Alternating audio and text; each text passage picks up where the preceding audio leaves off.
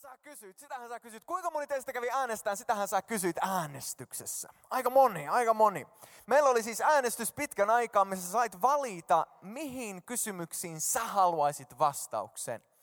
Kasa puhuu tässä viikko, kaksi viikkoa sitten, kun viime viikolla oli Sam Abraham, kaksi viikkoa sitten Kasa puhuu eh, meille, mistä tietää Jumalan tahto mun elämälle. Ja tänään vastataan sellaiseen kysymykseen, kun voiko olla uskossa – Ai, kato. Mahtava. Mä kuitenkin tuun potkaseen sen siitä ennen, mitä me... Matteus! Hän on jo varattu. Upea mies. Kiitos Matteus. Tänään vastaan tähän kysymykseen. Voiko olla uskossa ja jatkaa taistelua saman synnin kanssa? Voiko olla uskossa ja jatkaa taistelua saman synnin kanssa. Miksi tämä kysymys se on olemassa? Suuri osa meistä varmaan ymmärtää, että synti on sellainen asia, jonka me synnymme. Eli syntinen minä, syntinen luonto, taipuvaisuus syntiin. Ei uskota niin, että pieni vauva on syntinen alusta asti, mutta hänellä on taipuvaisuus syntiin. Ja Raamattu opettaa meille, että ei ole ketään, joka tekee hyvää, vaan kaikki on enemmän tai myöhemmin syntiä tehneet, ovat Jumalan kirkkautta vailla. Mutta kun me tullaan uskoon, me saadaan meidän synnit anteeksi. Raamattu puhuu, että me saadaan uusi sisimpä. Jumala muuttaa meidän sydämeen asumaan. Pyhän hengen kautta Jeesus asuu meidän sydämessä. Ja me tulemme uudeksi luomukseksi. Jeesus puhuu, että me synnytään uudesti. Raamattu käyttää sellaistakin kieltä, että meidän kivisydän muutetaan lihasydämeksi. Sanotaan, että, että olet uusi luomus, kaikki vanha on mennyt ja uusi on sijaan tullut. Mutta sä, joka oot ollut uskossa pitempään kuin viikon, oot huomannut kenties, että uskovakin voi tehdä syntiä. Uskovakin voi mokata ja uskovaisinakin meillä voi olla synninkaan ongelma. Se on sellainen, mikä ei enää ole osa meidän sisimpää, koska sisäisesti me ollaan saatu kaikki syntimme anteeksi, mutta se on vielä kamppailu. Ja minkä takia tämä kysymys sai niin valtavan paljon ääniä? Mä uskon, että yksi syy on se, että raamatussa Johanneksen kirjeessä Johannes kirjoittaa tosi selkeästi ja voimakkaasti. Hän sanoo näin. Te tiedätte, että hän, eli Jeesus, ilmestyi ottamaan pois synnit. Hänessä ei ole syntiä. Ei kukaan, joka pysyy hänessä, tee syntiä eikä kukaan, joka tekee syntiä, ole häntä nähnyt eikä häntä tuntenut. Johannes itse asiassa jatkaa kirjoittamaan, että jokainen, joka seuraa Jeesusta, jokainen, joka elää Jumalalle, ei jatka tekemään syntiä. Syntiä tekevä on paholaisista. Ja, ja on sellainen selkeä raamatullinen periaate, jonka mukaan me, jotka ollaan uskossa ja eletään Jeesuksen kanssa, ei tehdä syntiä. Mutta sitten kun me katsotaan meidän todellista elämää, mietitään kulunutta viikkoa, kulunutta kuukautta, niin jos mä kysyisin, että kuinka moni on viime kuukauden aikana tehnyt jonkinlaisen synnin jossain elämässä, jossain elämän tilanteessa ajatellut väärin, sanonut väärin, tehnyt väärin, mä uskon, että kaikkien meidän kädet nousis. Eli tämä ristiriita, mikä meillä on, Mä oon uskossa, mä oon muuttunut, Jumala on antanut anteeksi mun synnit armosta, mutta on pelastettu. Mä oon täysin vapaa synnistä, kaikki tää on totta musta. Mutta kun mä vaellan ja elän, niin mä kuitenkin huomaan itseni tekevän syntiä. Kuinka moni on todennut tämän todeksi oma elämän kohdalla? Tämä on totta kaikista meistä. Tänään mä haluan lyhyesti teidän kanssa puhua tästä aiheesta. Heittää kolme pointtia ja sitten kertoa yhden asian, jonka mä tänään oikeastaan haluaisin tuoda esille.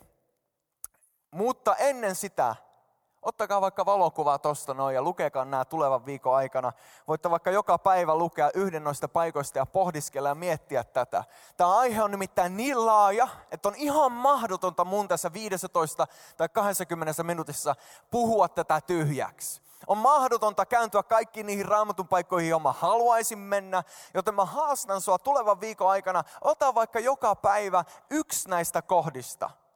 5-10 jaetta ja anna sun lukea se läpi ja anna sun mielen niin kierrättää näitä raamatun totuuksia. Mä uskon, että Jumala haluaa pyhittää meitä.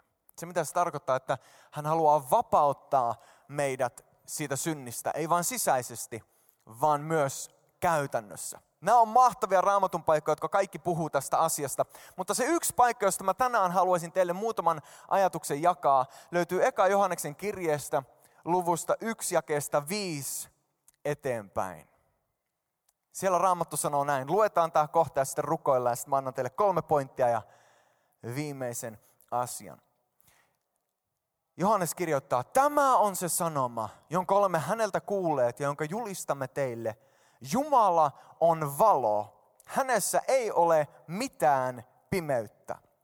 Jos sanomme, että meillä on yhteys hänen kanssaan, mutta vaellamme pimeydessä, me valehtelemme, emmekä toimi totuuden mukaan. Mutta jos me vaellamme valossa, niin kuin hän on valossa, meillä on yhteys keskenämme ja Jeesuksen, hänen poikansa veri, puhdistaa meidät kaikesta synnistä. Jos me vaellamme valossa, niin kuin hän on valossa, Meillä on yhteys keskenämme ja Jeesuksen hän poikansa veri puhdistaa meidät kaikesta synnistä. Rukoillaan. Herra, kiitos sun sanasta. Jumala, kiitos, että se on elävä ja voimallinen. Herra, sä näet tämän kamppailun, joka jokaisella meillä on todellisuudessa meidän elämässämme. Joskus piilossa, salatussa paikassa, kamppailu synninkaan. Me haluttais tehdä se, mikä on oikein, mutta usein me huomaamme tekevämme jotain muuta. Herra, me rukoillaan, että tänään toisit konkreettisia vastauksia, todellisia vastauksia niille meistä, jotka haluamme elää vapaudessa. Siinä vapaudessa, Jeesus, josta sä maksoit niin arvokkaan hinnan. Herra, me annetaan sulle kaikki kiitos ja kaikki kunnia Jeesuksen nimessä. Amen. Amen.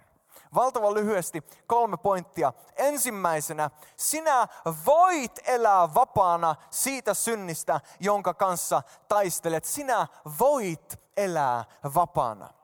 Monta kertaa uskovaisina, ja tänään puhun ennen kaikkea uskovaisille, jos on täällä, etkä ole vielä uskossa, on täällä kenties vaan tsekkaamassa, minkälaista kirkossa on, niin istu vaan ja relaa. Tämä puhe ei ole suoraan sulle, mutta tämä voi tulevaisuudessa olla. Tänään haluan lähinnä puhua teille, jotka olette jo uskossa. Tämä kysymys koskettaa uskovia. Voiko uskova jatkaa taistelua saman synnin kanssa? Ensimmäisenä sulle, joka taistelet syntiä vastaan, mä haluan sanoa, sä voit elää siitä vapaana. Joskus, kun me ollaan keskellä synnin kautta taistelua, me ruvetaan uskomaan sitä valhetta, että tämä tulee aina ole näin. Tämä on sellainen juttu, mikä mun pitää vaan hyväksyä omaa elämään. Mulla tulee aina ole heikkous tämän asian kanssa ja mä tuun aina kompuroimaan tämän asian kanssa, joten mä voin antaa tämän asian vaan olla mun elämässä. Mutta totuus on, että sä voit elää vapaana. Johannes kirjoittaa, ei kukaan, joka pysyy Jeesuksessa, tee syntiä. Totuus on, että hän on tehnyt sinut vapaaksi. Se, jonka poika tekee vapaaksi, on todella vapaa. Sä oot oikeasti vapaa. Ja sä voit myös käytännössä olla vapaa siitä synnistä, jonka kanssa kamppailet. En tarkoita tällä sitä, että susta tulee synnitön, etkä ikinä tee mitään virheitä, mutta mä uskon, että se synti, jonka kanssa nyt kamppailet, ei tämä välttämättä enää ole se sama synti, jonka kanssa kamppailet vuoden päästä tai viiden vuoden päästä. Mä uskon, että Jumala pyhittää meitä ja vapauttaa meitä. Ja kun hän vapauttaa yhdestä synnistä ja mulla on sellainen fiilis, että jes, nyt mä oon täysin vapaa, niin mä yhtäkkiä huomaankin, että en mä olekaan täydellinen. Mulla on joku toinen alue, jota Jumala haluaa työstää. Ja sitten kun mä vapaudun siitä, niin kenties huomaa, että ai on mulla joku tuo kolmaskin alue, josta Jumala haluaa vapauttaa. Mutta mä haluan ensimmäisenä, että sä saat kuulla totuuden, nimittäin sä voit elää vapaana siitä synnistä, jonka kanssa kamppailet. Käänny sen naapurin puolelle ja ota sellainen mummosormi, vähän sellainen, vähän sellainen niin, kuin, niin köykerö, konkero, krukig finger, niin kuin ruotsissa sanotaan ja osoite sanoi, että sinä voit olla vapaa.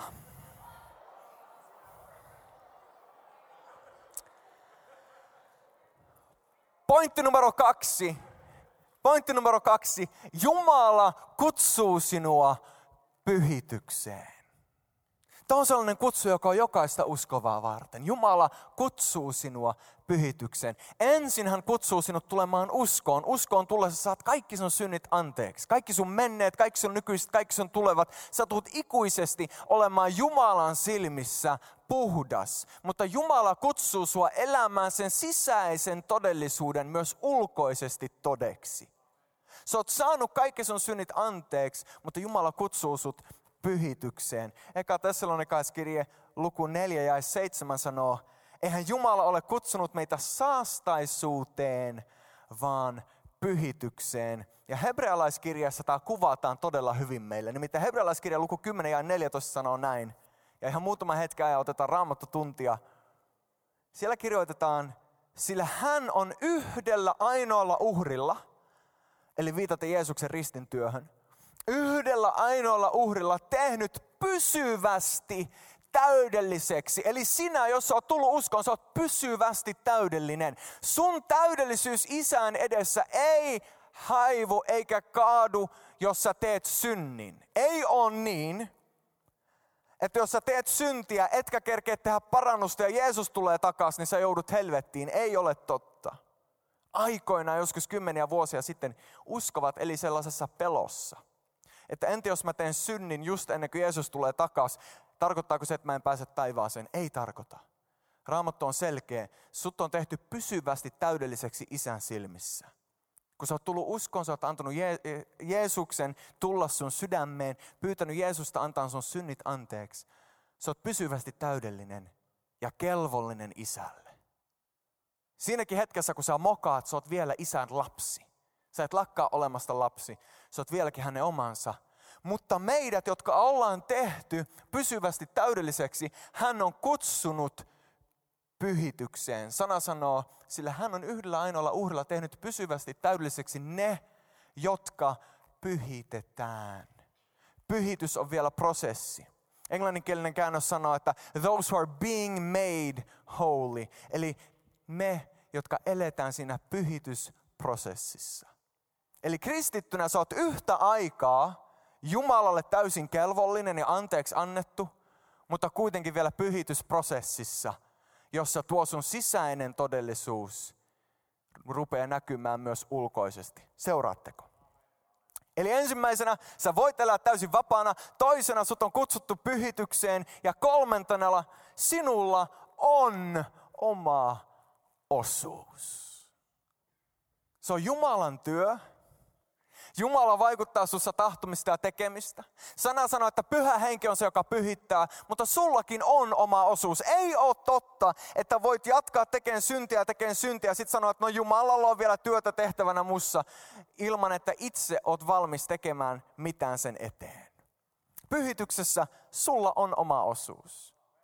Efesolaiskirjan toinen luku ja kymmenes jae sanoo, että Jumala on valmistanut meille hyviä tekoja – niin että me niissä vaeltaisimme. Meillä on kuitenkin vielä oma osuus vaeltaa niissä hyvissä teoissa, joita isä on valmistanut. Eli kolme pointtia. Ensimmäisenä, mä voin elää vapaana. Toisena, Jumala kutsuu pyhitykseen. Kolmantena, mulla on oma osuus. No now what? Mitäs mä tämänkaan teen? Miten sitten käytännössä? Mä ymmärrän, että mä voin olla vapaa. Mä ymmärrän, että mut on kutsuttu pyhitykseen. Mä ymmärrän, että mullakin on oma osuus siinä.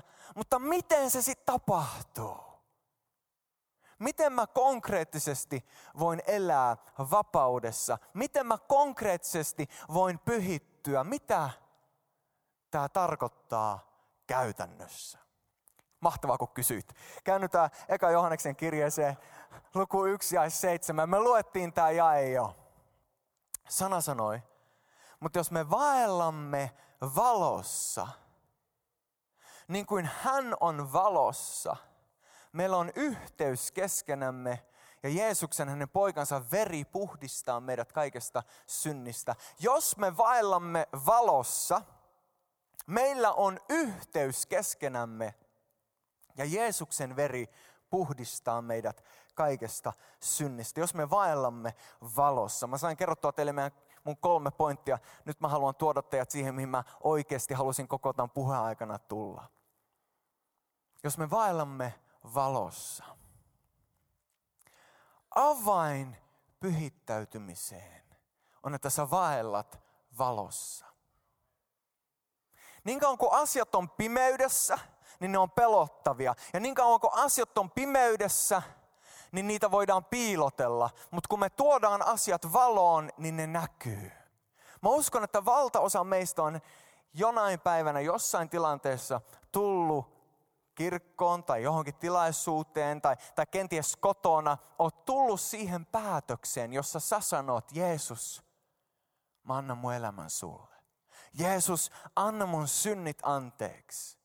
Kenties sulla siinä vaiheessa sun elämä oli ollut himoa. Seksuaalista väärää himoa, pornoa, rahan himoa, varastamista – valehtelemista, himoa näyttää hyvältä. Kenties sulla siinä vaiheessa elämää on ollut, ollut valtava ahdistus ja sisäinen tuska. Ja siinä hetkessä, kun sä annoit sun elämän Jeesukselle, niin sä koit vapauden, sä koit, että sä sait sun synnit anteeksi. Sä koit, että sä astuit valoon ja Jumalan rakkaus täydellisesti puhdisti sut täysin sisäisesti. Mahtava vapaus. Ja sitten meni viikko. Ja sitten meni toinen viikko. Ja sä rupesit tajuamaan, että se asia, mistä sä vapauduit, ja tänään mä kuvaan sitä maaleilla. Se asia, josta sä vapauduit, on, on vieläkin siinä. Se sama himo on vieläkin sun sydämessä. Ja, ja yhtenä päivänä, kun sulla tuntui vähän pahalta ja oli sellainen hetki, että en mä tiedä, jaksanko mä tätä elämää, niin sä rupesit ottaa sitä maalia ja sitä samaa himoa, sitä samaa asiaa, sitä samaa, mitä, minkä puolen sä ennen käännyt, sä rupesit ottaa sitä ja rupesit ajattelemaan, että ehkä, ehkä mä en pystykään elämään vapaana. Ja ehkä tuo asia, joka vaikuttaa niin upealta, onkin niin upea. Ja ehkä mä haluan sitä mun elämää. Ja sä rupesit ottaa taas syntiä elämääsi. Ja rupesit taas tekemään niitä asioita, mitä sä ennen teit. Ja hetkellisesti sä kaduit sitä ja sä tajusit, että se jätti jäljiä. Ja sä tajusit, että se teki jotain. Ja sä tajusit, että tota mä en halunnut mun elämää, mutta kuitenkin mä tein se. Mä en halunnut katsoa sitä, mutta kuitenkin mä katoin. Mä en halunnut ottaa sitä, mutta kuitenkin mä otin. Mä en halunnut sanoa sitä, mutta kuitenkin mä sen sanoin. On se synti mikä tahansa, ahdistus mikä tahansa. Ja sä tajuat, että tämä on jotain sellaista, mitä mä en halunnut mun elämään, mutta kuitenkin mä otin sen mun elämään ja se on jatkuva taistelu ja sitten sun puhelin soi. Ja sulla on sun kaveri, joka sanoo, että hei, lähetkö mukaan kirkkoon? Ja sulla on sellainen fiilis, että kirkkoonko? Tällaisena no kyllä mä tuun, mutta mut ennen kuin mä tuun, niin mun, mun on pakko hakea, mun on pakko hakea, mun, mun on pakko hakea mun, mun, mun jutut, nimittäin, nimittäin mulla pitää olla mun naamari mukana. En mä voi tulla kirkkoon tällaisena. Kaikki näkee nämä. Mutta nyt, nyt, nyt, nyt on hyvä. Nyt mä voin tulla kirkkoon. Voi kiitos Jeesus. On täällä niin mahtava pyhän hengen läsnäolo. On se niin hienoa olla uskossa. Jumalan armo on ihmeellinen. Rauhaa veli. Ja me tullaan kirkkoon naamari päällä. Tämä on mutta aika huono pukinparttu. Pysyykö? No niin. Joulupukki tuli sen iltaan. Pikkujoulut tuli aikaisesti. Pikkujoulut on muuten kuukauden päästä aika tarkalleen. Kannattaa tulla 19. päivä joulukuuta, pistä sun kalenteriin, kannattaa tulla mukaan. Mutta mut me heitetään naamari päälle, koska me ajatellaan, että ei Jumala hyväksy mua tämän synninkaan. Ei, ei mun kaverit, jos ne näkee tämän, niin mitä ne ajattelee musta? Mähän on kuitenkin uskossa me tullaan iltaan ja me nostetaan meidät kädet ylistyksessä tai joskus me koetaan niin paljon häpeää ja syyllisyyttä, että me ei edes nosteta käsiä. Me mietitään, että taas mulla on maalia naamassa. Taas mä tein sen, mitä mä lupasin, että mä en tee. Taas se yksi juttu, mistä mä ajattelin, että siihen mä en ikinä enää koske, niin taas mä koskin siihen ja tein just sen, mitä mä lupasin, etten ikinä tee. Sitten me heittää naamari päälle, koska me ajatellaan, että silloin mä kelpaan Jumalalle ja silloin mä kelpaan ystäville. Ja me, me, me puhutaan Jumalan rakkaudesta ja ihaillaan Jumalan armoa, mutta sisäisesti joskus meillä sattuu sattuu valtavasti, ahdistaa valtavasti. Ja on sellainen fiilis, että tuleeko musta yhtään mitään. Ja sana sanoo meille, että jos me tullaan valoon, niin me voidaan löytää vapaus. Mutta tosi usein me pelätään valoa, koska me pelätään, että mitä Jumala ajattelee musta, jos Jumala näkee musta kaiken. Mitä mun ystävät ajattelee musta, jos mun ystävät tietäis musta kaiken. Ja liian moni uskovainen on huippu maskeeraaja. Tottunut käyttää niin paljon naamareita, tottunut käyttää niin paljon maalia ja peittää sen kaiken. Mutta sana kutsuu meitä. Mä koen, että Jumala oikeasti kutsuu sua tänään ottaa sun naamarin pois ja tuleen valoon. Valo tekee vapaaksi. Se kun sä uskallat tulla Jumala eteen sellaisena, kun sä oikeasti oot. Sen maalin kanssa. Tietäen, että Jumala rakastaa sua siitä huolimatta. Ja silloin kun sä rupeat uskaltaa olla oma itsensä sun kavereitten kanssa. Eikä ole enää sellainen fiilis, että mun pitää yrittää olla täydellinen ja aina kelvata. Vaan mä voin oikeasti olla oma itteni. Se on ne hetket, kun Jumala rupeaa parantaa. Jaakobin kirjeen viides luku, 16 jae, sanoo sanaa siellä näin. Tunnustakaa siis syntinne toisillenne ja rukoilkaa toistenne puolesta, että parantuisitte. Tunnustakaa siis syntinne toisillenne. Raamattu kehottaa meitä tähän. Tiedätkö mikä on tie vapauteen synnistä? Se on se, että sä astut pimeydestä valoon. Se alkaa sillä, että sä tuut Jumala eteen sellaisena kuin sä oikeasti oot. Avoimin sydämin ja sanot, että Jumala, tämä on asia, minkä kanssa mä kamppailen. Mä en halua tätä mun elämään. Mä haluan tuoda sen valoon. Niin kauan kun sä pidät sitä pimeydessä, niin kauan se voi sua hallita, mutta kun sä tuot sen valon, sä tuot sen Jumala eteen ja sä rupeat tuomaan sitä jonkun luotettavan ystävän eteen. Joko pienryhmässä tai kaverisuhteessa, avioliitossa, et enää piilottele juttuja, vaan pidät ne avoimena. Meillä on Nean kanssa sellainen suhde, missä me ollaan tosi avoimia toisille, silloinkin kun se sattuu. Sen takia, että me tiedetään, että kun me tuotaan asiat valoon, niin silloin me voidaan niistä vapautua. Mutta niin kauan kun me piilotetaan niitä, niin kauan ne kasvaa. Mä uskon, että Jumala haluaa tänään haastaa meitä elämään valossa. Mä uskon, että Jumala haluaa tänään antaa meille mahdollisuuden tuoda hänen eteen ne asiat, jotka hän jo oikeasti tietää. Jeesus sanoi, että isä tietää jopa meidän hiusten määrän. Jumala tietää susta kaiken. Senkin, mitä sä itse et tiedä, Jumala tietää. Jumala tietää sun maalin. Jumala tietää ne jutut, mitä sä teit. Ja ne jutut, mitä sä et tehnyt, mutta olisit tosi kovaa halunnut tehdä. Jumala näkee ne kaikki. Ja siitä huolimatta Jumala rakastaa sua ja Jumala kutsuu sua, tuu valoon. Tuo pois pimeydestä ne asiat, jotka sua sitoo, koska silloin kun sä tuot ne valoon, niin sä voit saada niistä vapauden. Hetken päästä mä tuun pyytään bändiä tänne ja me tullaan rukoilemaan yhdessä ja, ja me tullaan myös ottaa alttarikutsu sellainen alttarikutsu, missä jos sä oot täällä ja sä sanot, Jumala, mä haluan elää valossa, mä haluan tuoda nämä jutut valoon. Eikä sulla tarvi olla mitään hirmu isoja juttuja, mutta mä uskon, että kaikilla meillä on joitakin juttuja. Jos sä haluat tuoda ne valoa ja sanoa Jumala, Jumala, mä haluan elää avoimena sun edessä tämänkaan. Tämä on asia, jonka mä kamppailen. Mä aina liiottelen. Mä aina valehtelen. Mulla on tuo, mulla on tuo yksi riippuvuus, josta mä oon halunnut päästä irti jo pitkään. Jumala, mä en pysty siihen itse, mutta, mutta mä pyydän auta mua. Tänään me tullaan tekemään sellainen alttari, jossa sä saat tulla tänne eteen, ei kertoa ihmisille, mutta kertoa Jumalalle ne jutut, mitä sun elämässä on. Ja kun me oltiin rukouksessa yhdessä ennen tätä iltaa, mä koen, että Jumala haluaa tänään täyttää ihmisiä omalla tulellaan omalla voimallaan. Nimittäin Raamattu puhuu siitä, että pyhittäytyminen ei ole sellainen juttu, mitä me itse saadaan aikaan. Meidän tehtävä on olla avoimia Jumalan työlle meissä. Pyhittäytyminen on Jumalan työ. Ja yksi, miten Jumala tekee sen, on tulellaan. Raamattu puhuu siitä, että Jumala on kuluttava tuli. Ja mitä Jumala kuluttaa? Jumala kuluttaa pois sitä, mikä ei kuulu meihin. Jumala kuluttaa pois niitä juttuja, jotka estää, jotka hidastaa.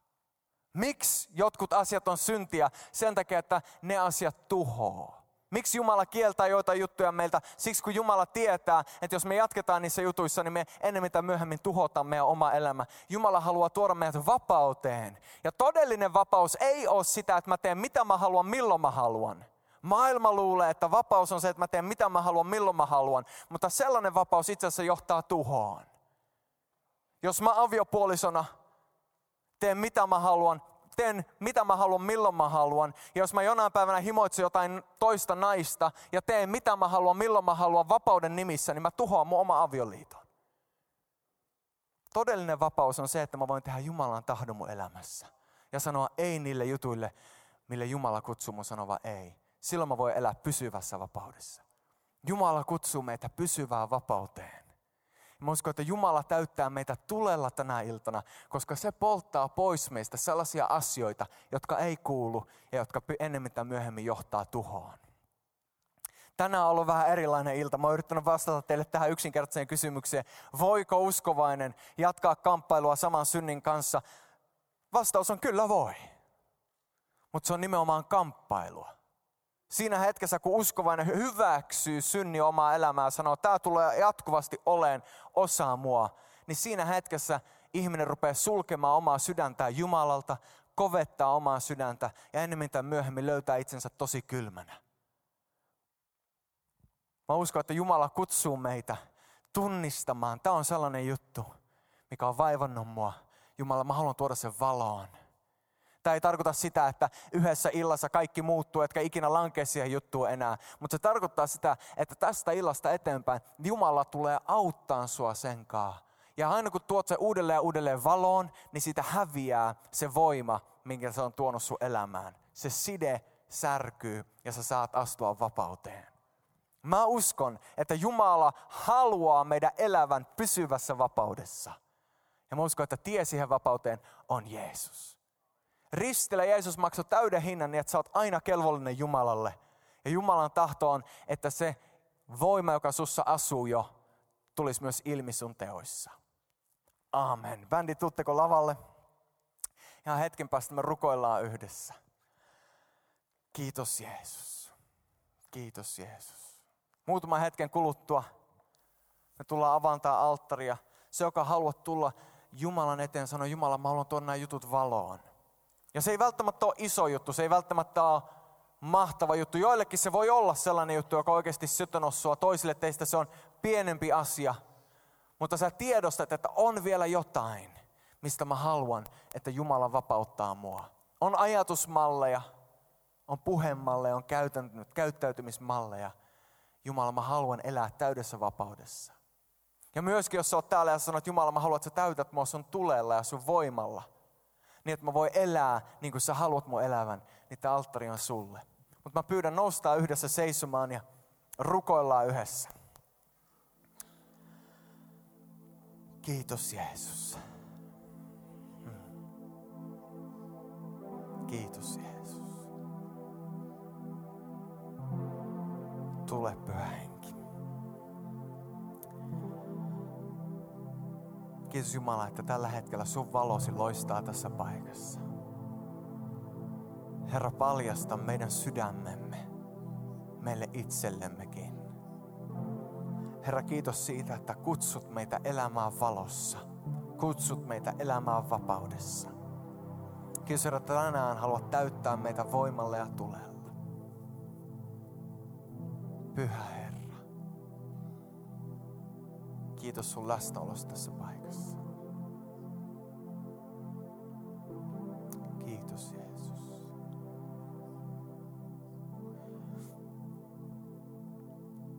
Jos sä oot täällä ja sä haluat elää valossa. Sä haluat sanoa, Jumala, tässä mä oon, tee sun työ mussa. Jumala, mä haluan elää valossa sun edessä. Valossa eläminen ei tarkoita sitä, että kaikki ihmiset tietää kaiken susta. Se tarkoittaa sitä, että Jumala tietää kaiken susta ja sä haluat Jumalan tietävän kaiken. Valossa eläminen tarkoittaa sitä, että sä tuot itses Herra eteen ja sanot, Jumala, tässä mä oon. Polta pois se, mitä musta pitää polttaa pois. Herra, mä haluan, että sä jatkat tekemään sun työtä mussa. Jos sä oot täällä ja sä haluat elää valossa, niin nostatko sun kättä Jumalalle siinä ihan missä oot? Jumalalle merkkinä, Jumala, mä haluan elää valossa. Jumala, mä haluan, että sä valaiset mun elämän. Jumala, sä oot valo. Ja mä haluan, että sun valo valaisee mun sydämen. Herra näkee kaikkien meidän kädet. Pyhä henki, sä näet jokaisen meistä. Kiitos Jeesus, että sä kuolit meidän puolesta ristillä. Kiitos, että sä maksoit täyden hinnan jokaista meistä. Herra, sä näet ne asiat, isot ja pienet. sä tiedät meistä kaiken. Herra, mä rukoilen, että tänä iltana saisi olla valon ilta, tulen ilta. Sellainen ilta, me Herra, missä sun tuli tulee ja polttaa pois sen, mikä ei kuulu. Herra, anna sun läsnäolon tänään tehdä sun tehtävä. Herra, sen, minkä vaan sä voit tehdä. Kiitos Isä, että kutsut meitä syvempään vapauteen. Herra, kiitos, että haluat täyttää meitä tulella tänään. Herra, kiitos, että haluat elää e, meidän elävän vapaudessa. Jeesus, mä annetaan sulle kaikki kiitos ja kunnia. Kiitos sun hyvyydestä meitä kohtaan. Herra, me rukoillaan, että tämä ilta saisi olla muutoksen ilta monelle. Herra, me rukoillaan, että tämä ilta saisi olla sellainen ilta, Herra, mistä eteenpäin me saadaan elää valossa. Suhteessa sinuun ja suhteessa ystäviin. Suhteessa sinuun ja suhteessa meidän aviopuolisoon, meidän läheisiin. Kiitos Jumala, että tällä hetkellä kutsut meitä olemaan valossa.